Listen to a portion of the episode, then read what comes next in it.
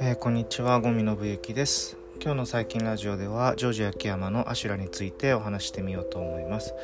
ジョージ秋山さんは、えー、昨年お亡くなりになった漫画家さんで、えー、かなり衝撃的な漫画を多数、え書いております。今回紹介するアシュラもその中の一つ代表的な傑作となっております。これ冒頭ですね。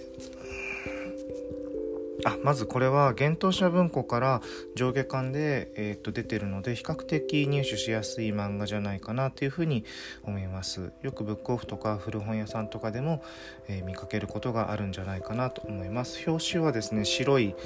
え、画面の中に「アシュラ」という文字があってジョージ秋山という名前があって、え、主人公のアシュラの絵があります。上巻でも下巻でも同じようなレイアウトとなっております後ろ面はあまあ普通の幻冬舎文庫と同じような形で、えー、あらすじが書かれているっていうのだけですね。でこれを、えーと、紹介何でしたいかって思ったかっていうとこのジョージ秋山の「アシュラ」を読んだのが、えー、多分20歳ぐらいの時だったんですけど僕が、えー、もうとにかく立ち読みをした瞬間にもう衝撃を受けたんですよね。こんな表現がこんなやり方があっていいのかっていうかもう本当にあの驚きました。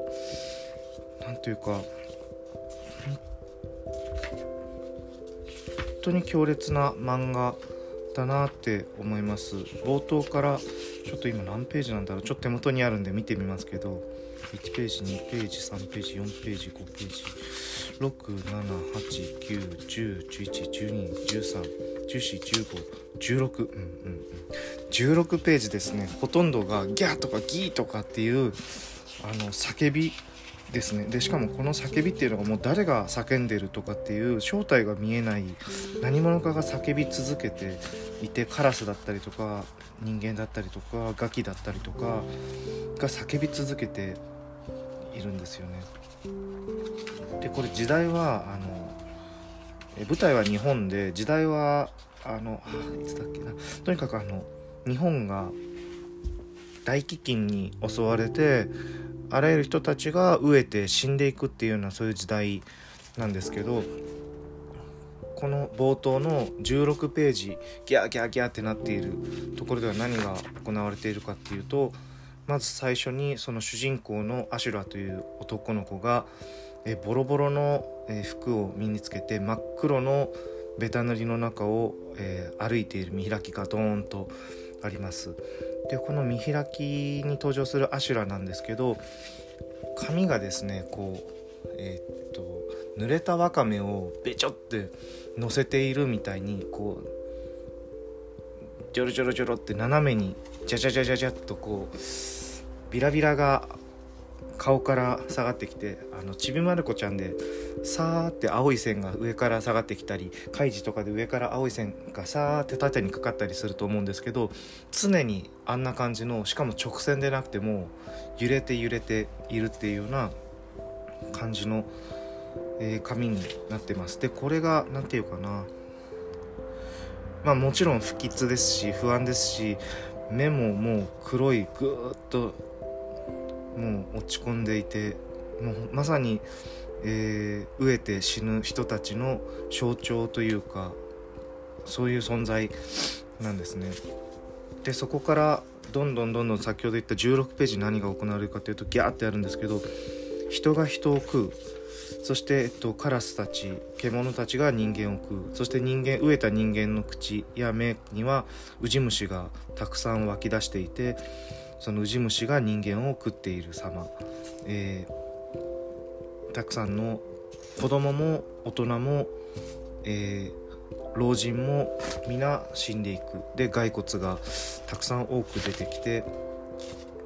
ぼーっともう何も考えることのできない、えー、おじいさんの目玉をカラスがそのまま生きたままついばんでいく。でそしてどんどんどんどん進んでいくと一人の女が、えー、上半身裸に、えー、服をはだけながら登場する女が人間の腕を食らう。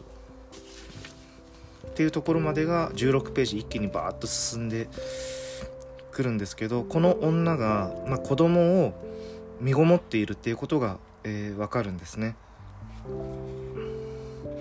でしかもその女っていうのはもう気が狂っていて気が触れている状態でで自分というのも感じられないぐらいの狂っている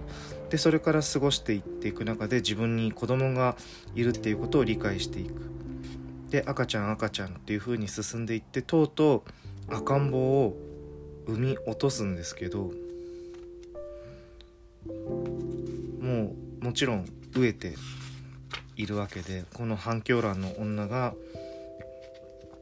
人間をたくさん食べて、えー、なんとか生き延びていってるんですがも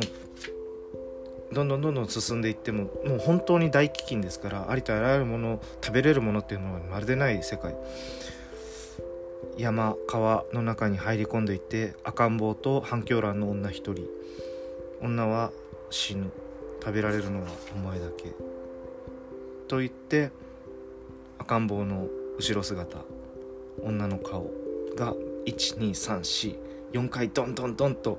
大きくだんだん顔がなっていって赤ん坊を火にバーッとくべる。そうすると次のページで赤ん坊がギャーッと叫び生まれてこない方が良かったのにというふうに言います。これがまあ第1話みたいな形なんですけどこれを20歳ぐらいの時立ち読みした時にもう本当に衝撃だったんですよね。まず冒頭の16ページのこのギャギャギャギャギャって進むのがもう本当にえノイズサウンドっていうか激しい、うん、音楽が聞こえてくるみたいな凄まじさがあってその後そういう激しさの次には今度は人間のこの強烈な自分の産んだ子供を火にくべるっていうところ、まあ、食べようとするんですけど火にくべる。で生まれてこない方が良かったのにっていうところでイントロみたいなものが終わっていくっていうこの世界がすごいな恐ろしいと思って見てました。そして実はさっき、えー、火にくべた、えー、赤ん坊こそがえー、主人公のアシュラなんですね。火にくべられたんですけど食べられずにそこからなんとか、えーと、逃げ込みアシュラは一人で生きていきます。いろいろな人のところに行っては人の腕を斧で切り落として食べたり直接人にかじりついて食べたりなんとかそうやって生きています。でも彼は常に生まれてこない方が良かったのにということを言っています。この作品は本当にあの恐ろしくて人が生きるっちゃなんだっていうことをずっと書き続けている漫画。画面の絵もいつ誰がどこで死ぬのか殺されるのかっていうのはあこのアシュラが人を迫っていくけどこれは殺すのか殺さないのかっていう何とも言えない、うん、スリルが常に画面全体にあって物語もこれはどっちにどう進んでいくんだろうっていう、うん、不安定な不思議な恐ろしさを常に持っているストーリー展開そして画面の作りページを開く前の最後のコマの時あこれ次どうなるんだろうっていう風に思わせるページ構成。とにかくあのかっこいいです。本当にうん。ジョージ秋山さんは非常にかっこいい漫画家でこの今喋ってる「アシュラ」っていう漫画以外にもたくさんのかっこいい漫画を作られていていつか機会があればそのジョージ秋山のアシュラ以外もお話してみたいなと思います。今日はジョージ秋山のアシュラの冒頭16ページぐらいまでのところの紹介をしながらこの作品についてお話をさせてもらいました。途中でねやっぱあのあこの人あの他にも聖書の話を漫画にしていたり日本と中国の関係を漫画にしていたり、えー、政治だったり宗教だったり